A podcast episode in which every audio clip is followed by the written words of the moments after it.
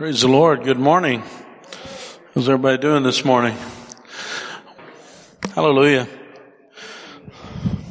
Turn, if you would, in your Bibles to Genesis chapter 11. Genesis chapter 11. Verse 1.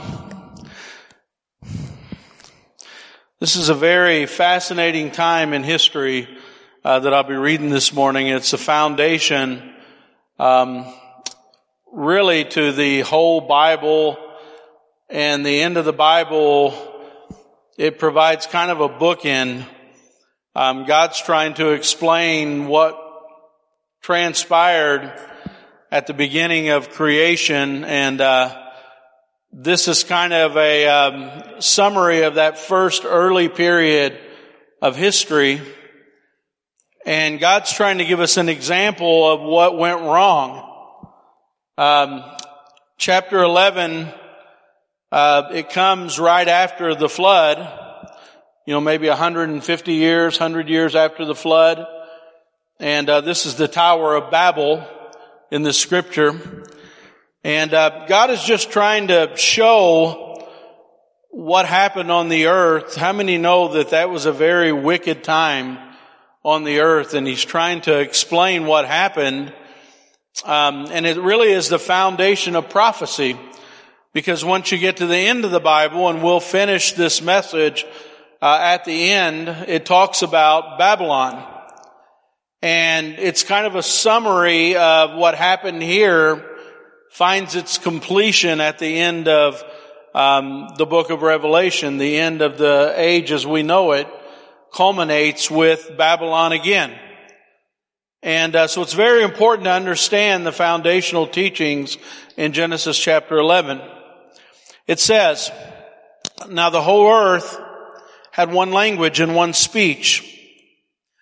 And it came to pass as they journeyed from the east that they found a plain in the land of Shinar.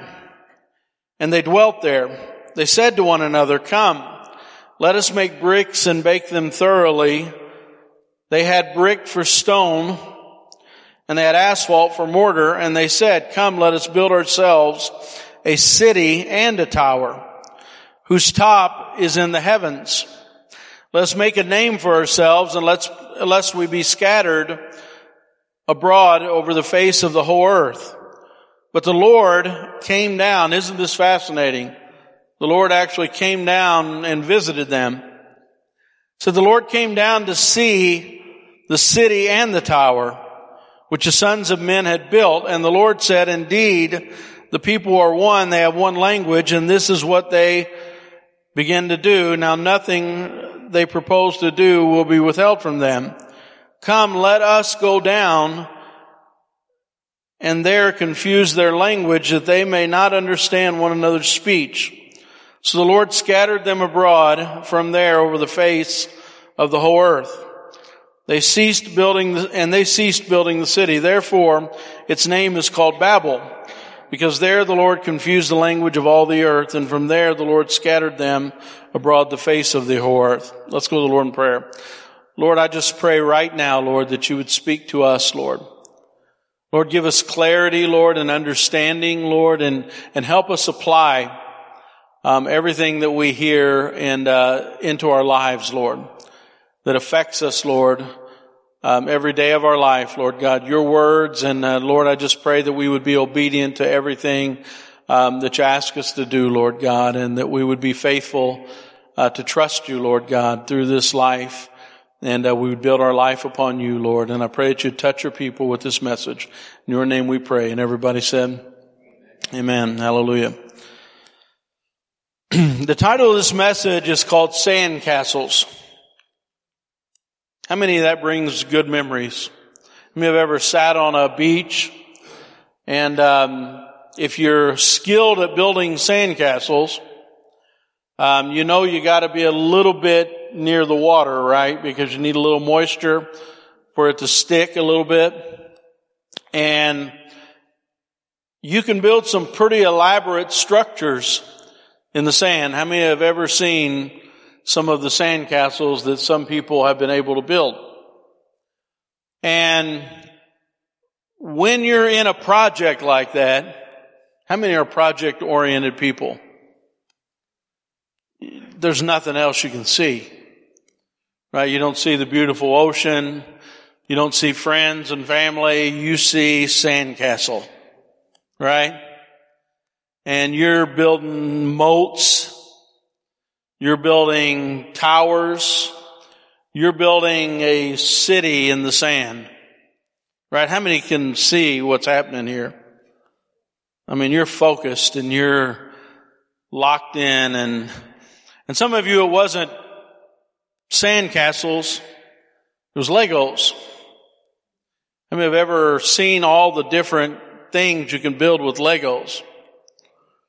And man, some of the things that I've built, Chad, you have no idea of the cities I built within Lego. And how many have ever seen somebody locked in on that? Nobody, there's nothing in the world going on except that building in that creation, right?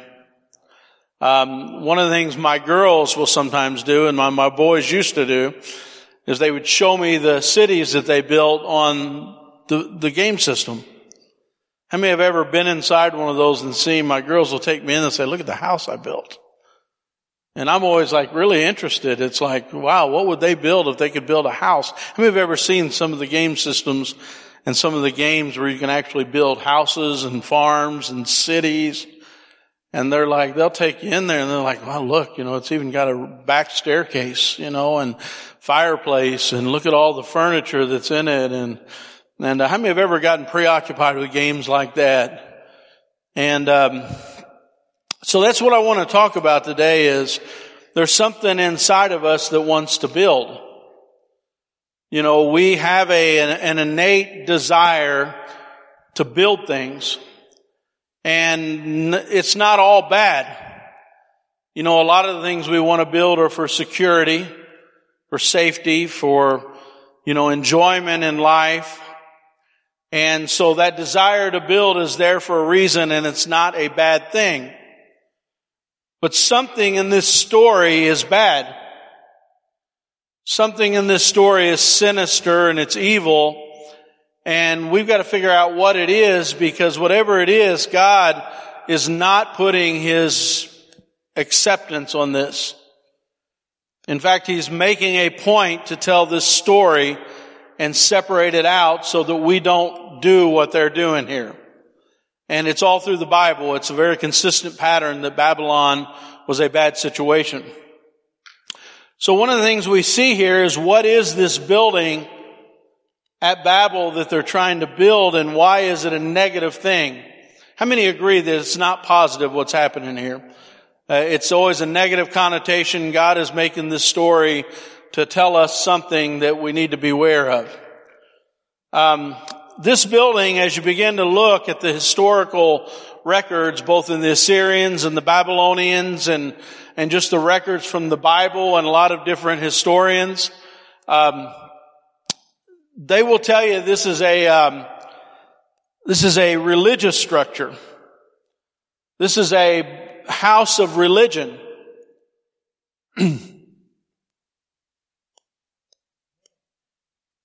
all right? Okay. This is a house of religion. So this is a house that's being built literally to um, reach the heavens. How many see this? They're trying to reach the heavens with whatever they're building. And so as you begin to follow this, Nimrod's name actually means something. His name means to rebel or the rebellious one. And so he's the founder of Babylon and Assyria. And it says that he was a mighty hunter before the Lord. So after the flood, here we are, 100, 150 years after the flood. How many think the flood was a serious time? I mean, they have to literally repopulate the earth during this time because it was such a serious judgment on man uh, God, to say the least, wasn't happy with the way that we had behaved on the earth. And so there's literally a repopulation of the earth, and this is uh, just a few generations. In fact, he's a great grandson. It's uh, Noah's son. Uh, Ham has a son named Cush, and Cush has a son named uh, Nimrod, and Nimrod's part of this building project. So, great grand, or what is that? Great grandson of Noah. And so, history will tell us. In fact, Josephus says this. He says, now it was Nimrod who excited them to such an affront and contempt of God. He was a bold man of great strength of hand. He pers- persuaded them not to ascribe to God as if it were through his means that they were happy, but to believe that it was their own courage which made them happy. He also gradually changed the government into tyranny, seeing that no other way of turning men from the fear of God but to bring them into a constant dependence on his power. That's from Josephus. The Tower of Babel was in essence an attempt to have their own way apart from God. Humans were commanded to be fruitful and fill the earth. Instead, they attempted to settle down in one location and establish a world state to offset the divine rule. The tower was meant to be a rebellious attempt to break from the divine rule. They did not wish to obey God. How many can see this is starting to develop into something bigger than just a building? In fact, they had lots of buildings in the ancient world. From the time of Cain until the time of the flood, there were lots of buildings that were built. And, but this building was unique in the fact that it was after the flood. Now, if you look back to the time of Cain, how many remember Cain and Abel and uh, they were the two sons of Adam and Eve and Cain and Abel got into a conflict and when they got in the conflict, Cain actually murdered Abel. And so it was the first murder on the earth. And it says after that moment, it says Cain left the presence of God and there's a very um, specific point of making that he was leaving his presence. Like the presence had been there, and this is in Genesis 4:16, but Cain decided to leave his presence. And it says he went on to build a city.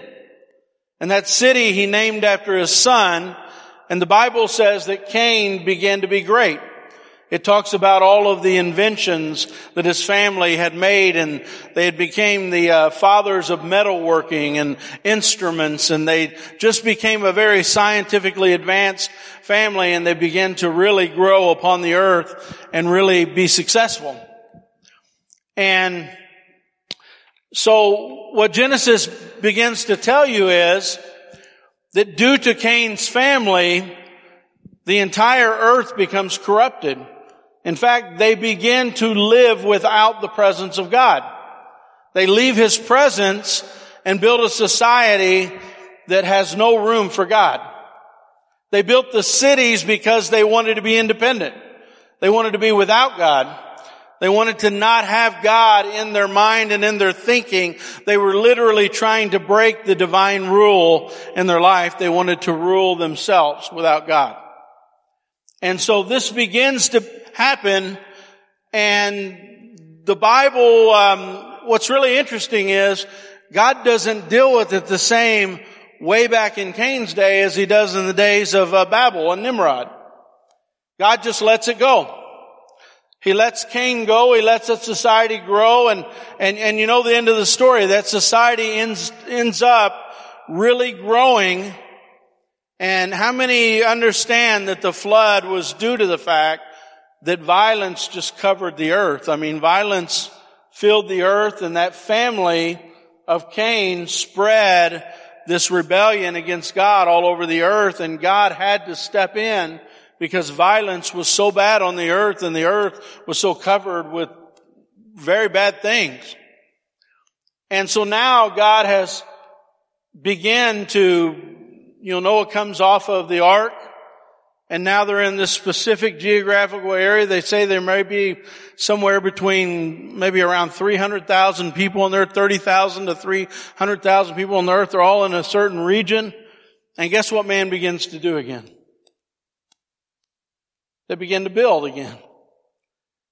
And Nimrod begins to do exactly what um, Cain did. He starts to build a city. And like I said, how many know that's our nature? But the difference here is the cities that they're building are cities that are made to operate without God. Their foundations are without God. Their foundations are to replace God. Their foundations are to build a religion without God. And so as we begin to look at history, we see that Nimrod, he builds two different empires. In fact, he builds an empire in Shinar, which is Babel, Erech, Akkad, and Calneh. And then after the confusion of the languages, he goes and builds a second kingdom in Assyria, uh, which the Bible calls the land of Nimrod. And so as he's in these areas, he doesn't just build a empire in both places. He builds his own religion. This guy had the audacity to build his own religion. And so he began to unite the people together and he began to literally tell the people, according to historical records, that I will protect you from the judgment of God. And so he starts to build this ideal that he could build a city so great, building so tall, that God's judgment would not even be able to affect them. That's why he built, they say, the tallest buildings. Not only to, to reach the heavens, but also to protect them from judgment from God again. And so people began to trust in this man so much that he began to build his own religion. And they began to worship Nimrod as God. And so Nimrod dies and his mother, Semiramis, and some of the records say it's his mother and some say it's his wife. So they speculate that his wife may have been his mother. This is how twisted it is. And so she makes herself the goddess, the queen of heaven. The uh, virgin mother, she called herself. And said that she was a virgin. Now remember, the Bible had just had prophecies in the days of Adam that said that there would be a Messiah who would come, who would be born from the seed of a woman. So they knew that God was going to send a Messiah, and this person was not even of the right lineage. He was from the family of Ham, not from the family of Shem. And he tried to be that person. And so he began to build a religion. And so she claimed that she had a supernatural birth, and by the rays of sunshine, she had a child named uh, Tammuz. And Tammuz became worshipped. In fact, um, as you begin to look and the languages begin to change and people begin to go throughout the face of the earth, she became Ishtar of Syria. She became Astarte of Phoenicia. She became Isis in Egypt, Aphrodite in Greece, and Venus of Rome. Her son, Tammuz, became Baal in Phoenicia, Osiris in Egypt, Eros in Greece, and Cupid in Rome. How many know that when God disturbed the languages and it began to spread on the earth, these false religion began to spread to all the corners of the earth. And so they were building a religious institution. They were building a building that the Bible or history says was a ziggurat. And at the top of it was worship and they were worshiping a God that nobody had ever known before. They were replacing the true God with their own religion. And can I tell you something today? We do the same thing.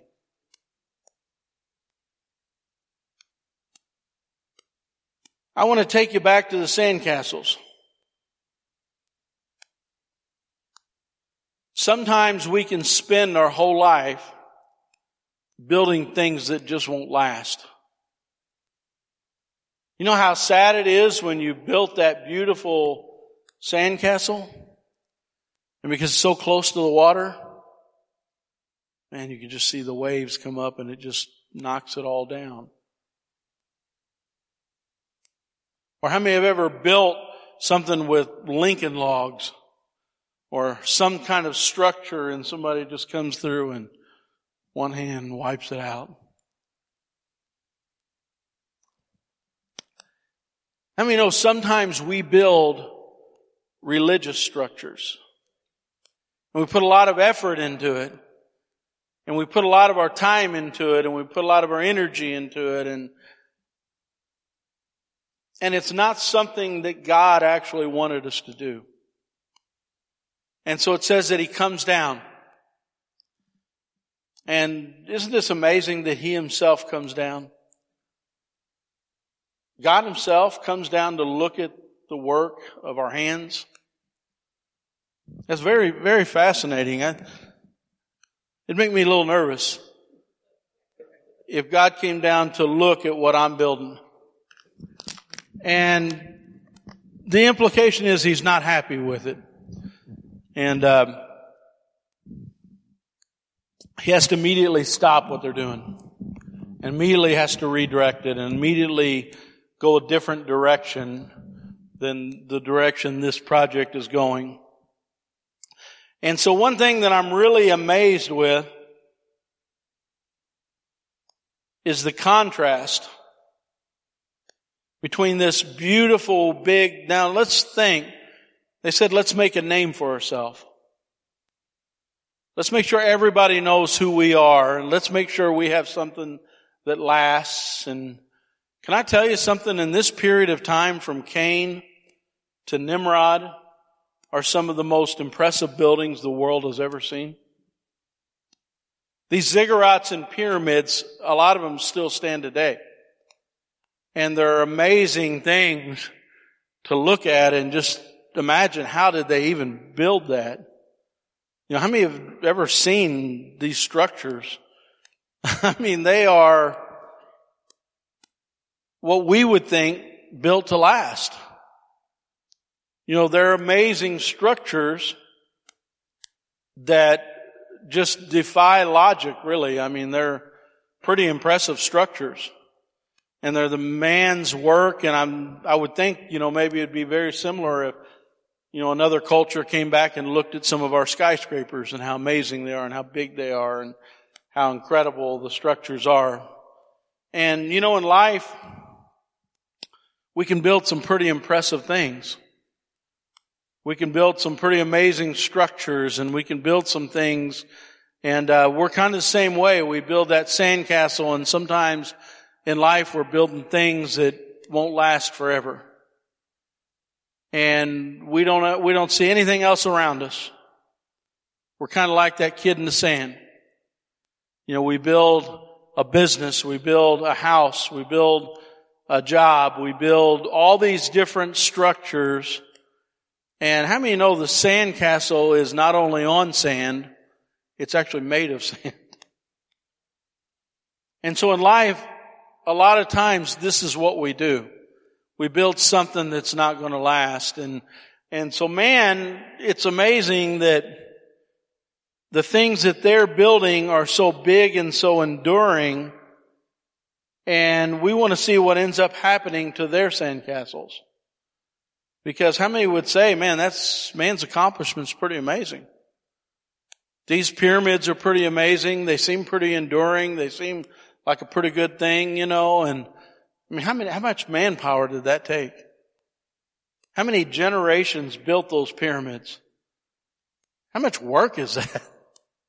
You know, and I'm always amazed when I see like, um, somebody passes away and they have a lot of things. Do you ever wonder to yourself, man, how long did that take him to build all that up? How long did it take to buy all that stuff? How long did it take to build all those things and, And as you watch family members take one thing at a time out of the house, and you say, man, all that time we spent building sandcastles. And you just watch the water come up and just wipes it away. There's nothing left, you know, of what we built. But then you look at Abraham. And Abraham lived at the same time as Nimrod. And Abraham, in fact, there's two great men they will say in those chapters. Nimrod contrasted with Abraham. And Abraham is different. Abraham is not building a giant building that will make his name great and all this labor and all these people and all these things. He's not building the sandcastle like Nimrod is. It says that Abraham, it says by faith Abraham in Hebrews 11, 8, was called to go to a place he would later receive as his inheritance, obeyed and went, even though he did not know where he was going. By faith he made his home in the promised land. Like a stranger in a foreign country, he lived in tents as did Isaac and Jacob, who were heirs with him on the same promise, for he was looking forward to the city with foundations, whose architect and builder is God. See how different that is? Nimrod is the architect of this amazing building, and Abraham is going to a place that God's building. I gotta ask you this morning, where, which one are you? Are you building sand castles that are just going to be knocked over one day? Or are you building something that's going to last in your life, something that's going to endure, something that God is building and will last forever? I mean, God's building is much more enduring than the pyramids, as we'll see by the end of this sermon. Then you, you begin to see the God of the Old Testament. Did you ever notice that when um, Adam and Eve are in the garden and they sin, do you notice that God is immediately there? Very gently walking through and he says, Adam, where are you? Where are you? Do you see the gentleness of God and walking in the garden in the cool of the day and he's just saying, where are you? And they're saying, we were hiding. Well, why were you hiding from me? Because we, you know, she did what you said not to do. And they start bickering back and forth about whose fault it is and he goes through the things that are going to happen now that they've done that. And then you notice how gently God just says, God, it says that God then took a garment from an animal and clothed them. They tried to cover their own righteousness. And he said, no, that's not going to work. Here's how I have to do it. And then he began to explain to them through that garment that this is how you come to me.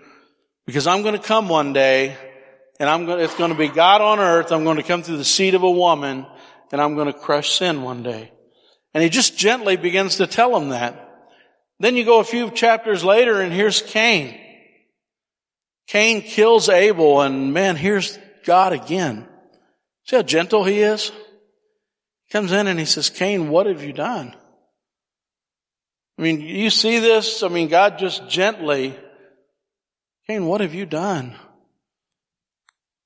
He said, and then Cain just kind of rebelliously says, well, am I my brother's keeper?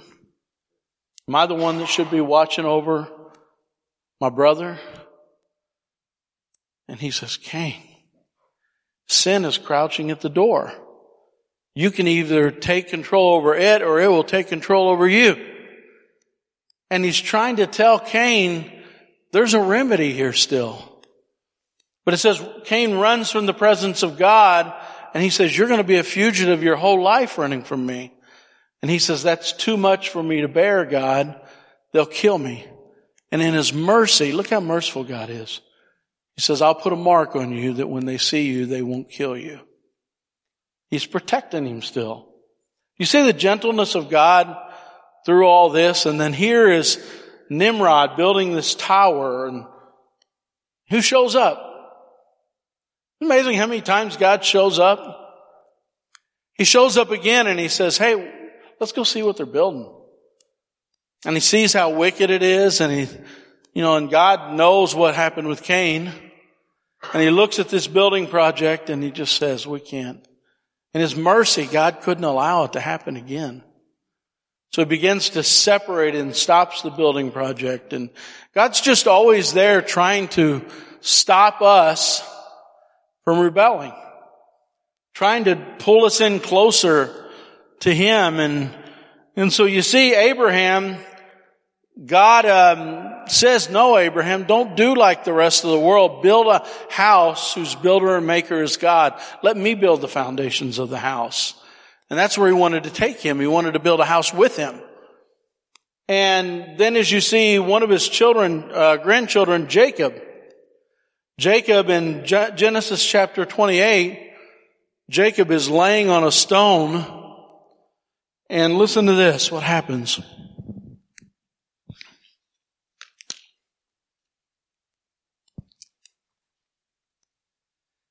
Jacob left Beersheba, set out for Haran. When he reached a certain place, he stopped for the night because the sun had set.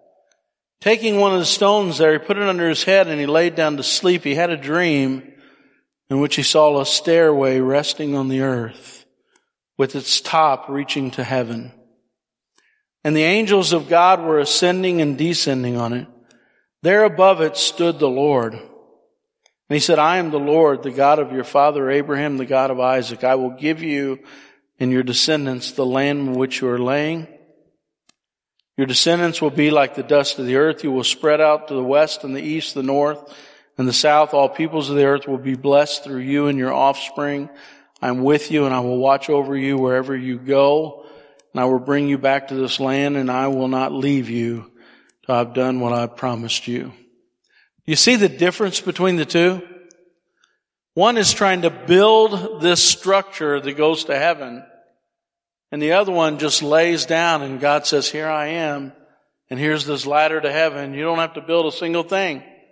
I've already made it for you. How many, how many know that God is somewhere right now preparing a place?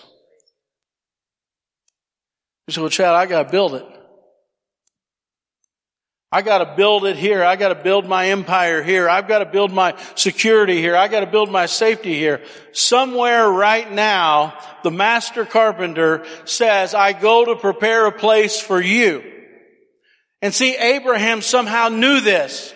Somehow he knew that God was preparing a place and he trusted God to build that place. He trusted God to fulfill all of his dreams, all of his desires. He said, I will give, I will give, I will give. But how many know we all want to build something that God has never called us to build? We want to build these sandcastles And it says that um, some of the details are very interesting. It said that he wanted to build a name for himself. I mean, you know, Nimrod built it because he wanted to build a name for himself. I mean, know that we go through life trying to build a name, trying to build a reputation, trying to worry about what people think about us all the time. How many know that's a very selfish way to live life? But with Abraham, it was different. With Abraham, he says, I will give you a name. I will make your name great. In fact, Abraham, in, in Psalms 34, 3, it says, come, let us tell of the Lord's greatness. Let exalt his name together. Psalm 66, 2, sing about the glory of God's name. Tell the world how glorious he is. Psalm 105, 1 says, give praise to the Lord, proclaim his name, make known among the nations what he has done. How many know that you can live life two different ways? You can make his name great, or you make your name great. And there are a lot of people that every day all life is, is building this tower to myself. And then there are other people that are trying to make his name great. And that's a whole different way to live life. Hallelujah. And so Jesus, when he comes along, one of the things Jesus talks about is what kind of house should we build? I already said in our, in our heart is a desire to build a life. We want to build a life. We want to build a great life. We want to build a life that's enduring and solid and strong and structurally going to last. And Jesus says this in Matthew chapter 7 verse 24. He says, therefore, everyone who hears the words of mine and puts them into practice is like a wise man who built his house on the rock. The rain came down, the streams rose, the winds blew and beat against that house, yet it did not fall because it had its foundations on the rock. But everyone who hears these words of mine and does not put them into practice like a foolish man who built his house on sand. The rains came down, the streams rose, and the winds blew and beat against that house, and it fell with a great crash. Hallelujah. How many have ever had your house crash? How many have ever had dreams crash? How many have ever had things that you built your life on that just didn't last? It felt like a sandcastle. I've had that happen. I've had things that I built my life on that just, God didn't build it and it just fell down. There was a false sense of security that it was a solid thing, but it just didn't last. And so this is kind of a scary story here.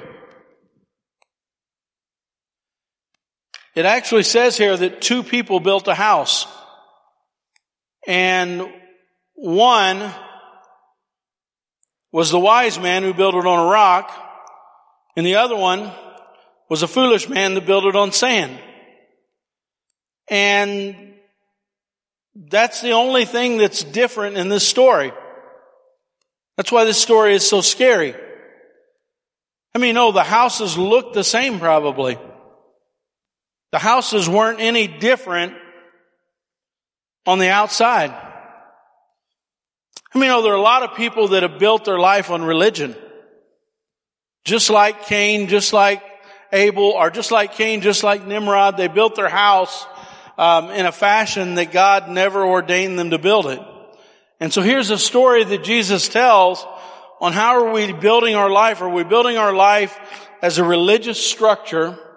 Or are we building our life on the words of Christ? And so as you begin to look at this, there are two people in this story and both built houses.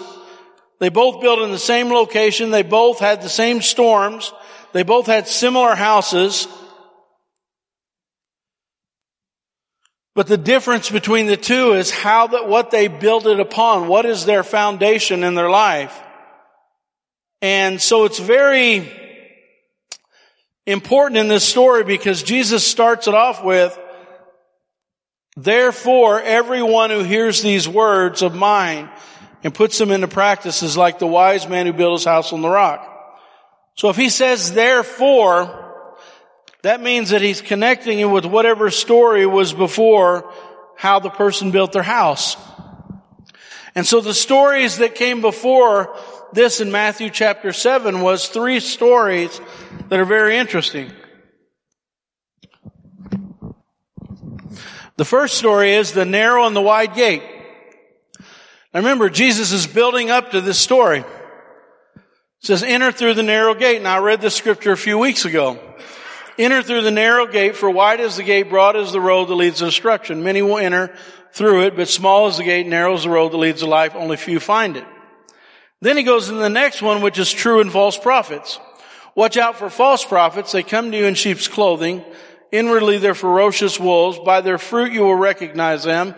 Do people pick grapes or thorn, from thorn bushes or figs from thistles? Likewise, every good tree bears good fruit, but a bad tree bears bad fruit. A good tree cannot bear bad fruit and a bad tree cannot bear good fruit. Every tree that does not bear good fruit is cut down, thrown into the fire. But by their fruit you will recognize them. So Jesus is building this up. Some people are on the right path, some are on the wrong path. Some are bearing good fruit, some are bearing bad fruit. And then he says the true and false disciple scripture. Not everyone who says to me, Lord, Lord, will enter the kingdom of heaven, but only the one who does the will of my Father who is in heaven. Many will say to me on that day, Lord, Lord, did we not prophesy in your name, drive out demons, and in your name perform many miracles? Then I will say to them plainly, I never knew you away from me, you evildoers.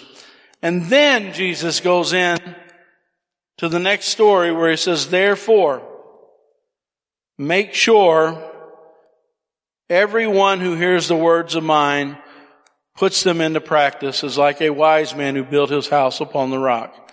The rains came down, the streams rose, the winds blew and beat against that house.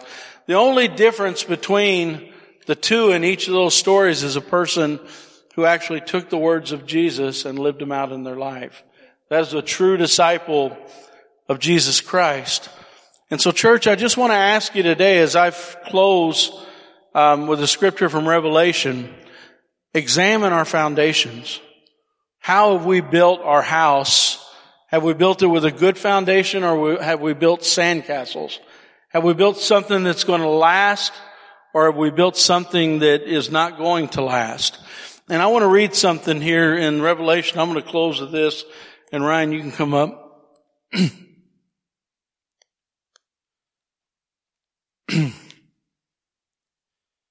I feel like a lot of um,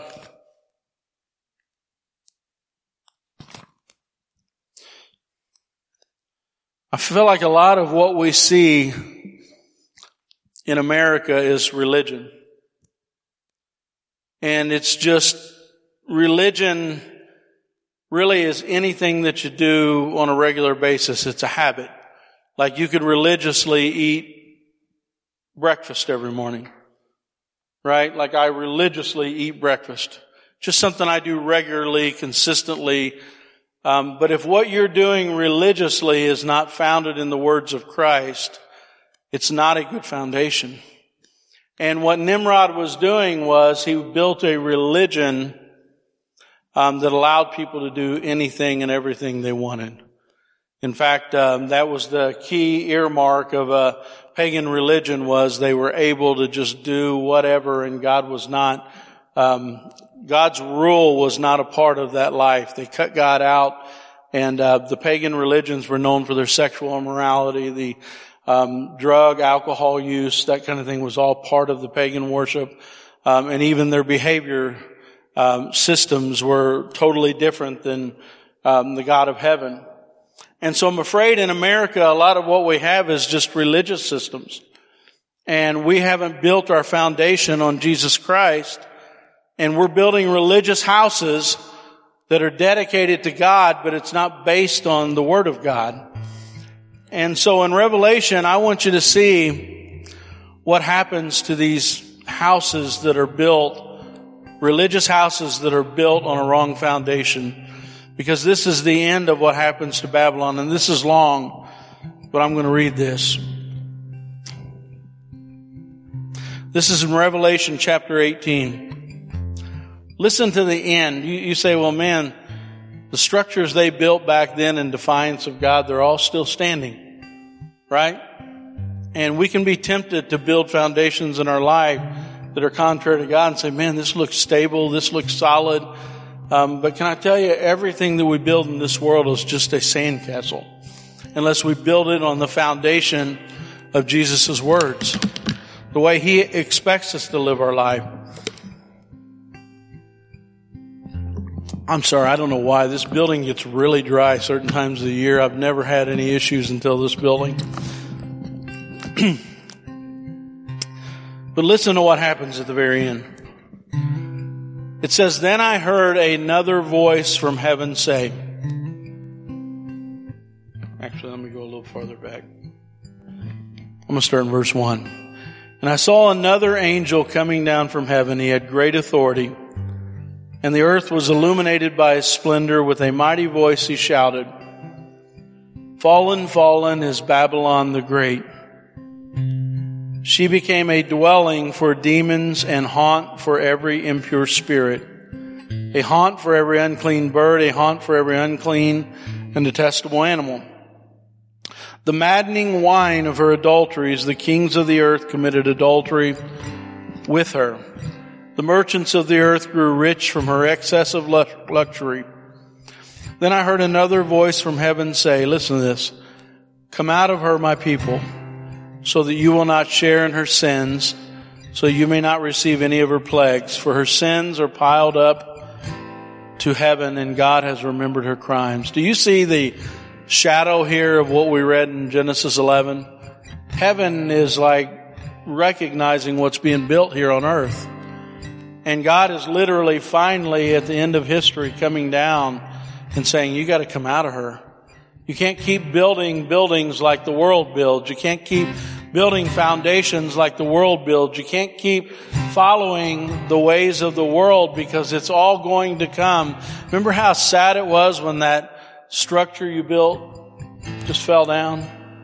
Like, oh man, I just worked two hours on that and you just knocked it down. Well, this is what's happening at the end of our lives, whether we die or we're in the book of Revelation. It says, give back to her as she was given. Pay her back double for what she's done. Pour out a double portion from her own cup. Give her as much torment and grief as the glory and luxury she gave to herself. In her heart she boasts, I sit enthroned as a queen. I'm not a widow. I will never mourn. Therefore, in one day her plagues will overtake her death, mourning, and famine. She will be consumed by fire. For mighty is the Lord God who judges her. When the kings of the earth who committed adultery with her shared her luxury, see the smoke of her burning. They will weep and they will mourn over her, terrified at her torment. They will stand far off and they will cry, Woe, woe to you, great city mighty city of Babylon. In one hour your doom has come. The merchants of the earth will weep and mourn over her because no one buys her cargoes anymore. Skip down to verse 14. It says, They will say, The fruit you long for is gone from you. All your luxury and splendor has vanished, never to be recovered. The merchants who sold and gained wealth from her will stand afar off, terrified at her torment. They will weep and mourn and cry out, Woe to you, great city! dressed in fine linen, purple and scarlet, and glittering with gold, precious stones and pearls. Church, stand to your feet this morning. Hallelujah. That is a description of a world system that has built their life, built their life on something other than the Word of God. And today, God is just calling us to build our lives upon a rock. And you say, well, man, I'm an ambitious person and I've been working on this thing and I've been working on that thing. In fact, when you read chapter 18 of Revelation, it says that within her are the souls of men. How many know the things that we're working on today, they better be eternal things. And they better be things that affect people for eternity and things that are built for eternity and and and just examine. Don't don't be that person who just spiritually sits on the beach and is just in your own little world and and all you can see is all the things that you're building and all the things that um you're working on. And and God's saying well wait a minute. Come out of that. I'm trying to build something eternal in your family. I'm trying to build something eternal in your life. Because the things that are here right now, those pyramids that they built, they're nothing more to God than just a sandcastle. That's all they are. They look eternal, they look enduring, but the only thing that's eternal is the place that God's building for us. The place that we're going to go. God wants us to have a vision like Jacob and see him stand at the top of the ladder and say, I built it all. Just walk in it. Just, just come to the place that I've prepared for you. Quit building your kingdoms in this earth. Build your treasures in heaven where moth and rust and all those things can't destroy it. And you say, well, Chad, I want to build a lot of money. That's okay to be secure, but, but church, we've got to build our treasures in heaven. We've got to build on an eternal foundation. Hallelujah.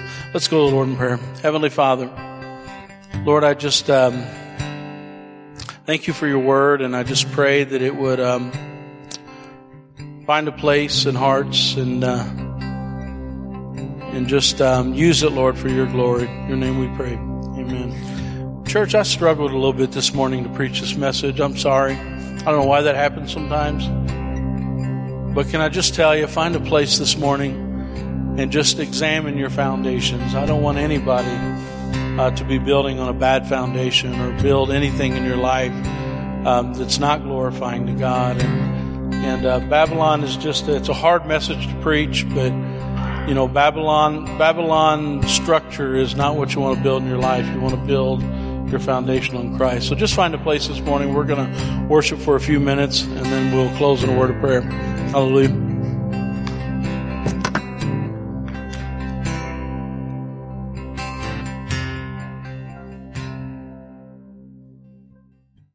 Hallelujah. Church, um, going to skip to part in here I want to close with, but I, I struggled this morning to preach. Sometimes that happens, but I want you to know this morning. I was reading a story, and this message, what really inspired me in this message, is how complicated we make a relationship with God like he has done everything. You know, he's prepared a path. You know, with Jacob, he just opened up heaven and said, Here I am. You know, this ladder reaches into heaven. You don't have to build anything. You know, you don't have to work so hard to find me. Here I am. He just showed up everywhere, even to the worst, you know, even to Cain. In the middle of that moment, he was still merciful and loving. And I was reading a story this week that kind of struck me. And it was a woman who lived in China and she was a an abortion doctor. And under their one child policy, it was her job to perform many, many, many abortions because they just had a policy where you could only have so many children. Terrible policy. And so over the years, the story said that she was just racked with guilt and shame. And it really affected her in a very bad way. And she had gotten advice from a Buddhist monk. And the advice he gave her was, you need to save one child at a time for every child that you aborted.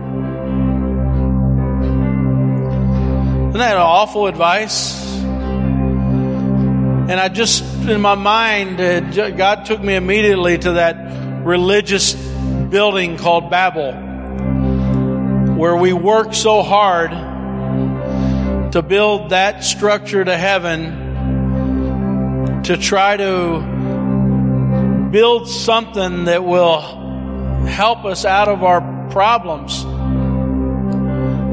And inside of me, everything was just screaming. There is no condemnation to those who are in Christ Jesus. I wish I could have preached to that woman. And she finally had a minister came in and said, the Lord forgives you. The Lord loves you. And church, this message is all about the religious structures that we build in our life. And God doesn't want us to do that. God made it so simple a fool needs not make a mistake. God made a path. God built the structure. God built the building. It was so simple with Abraham, so difficult with Nimrod. God built a structure for us to know Him. He loves us. We don't have to build religious structure. We don't have to be religious people. Hallelujah. We just have to know Christ. Hallelujah. He's built it today. Let's walk in that. Hallelujah. Let's go to the Lord in prayer. Heavenly Father, I love you so much, Lord. And Lord, I pray that today that they would choose you, Lord. Lord, to know you, to love you, and not religion, Lord. Religion is man's attempt to build something to reach you, Lord. But Lord, you reached out to us, Lord God. You came to us.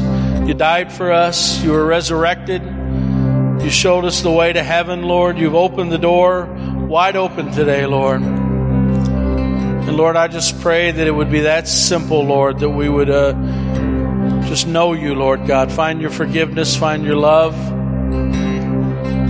And I pray that today, Lord God, that we would destroy every religious structure, Lord God, and we would just find you. In the name of Jesus, hallelujah.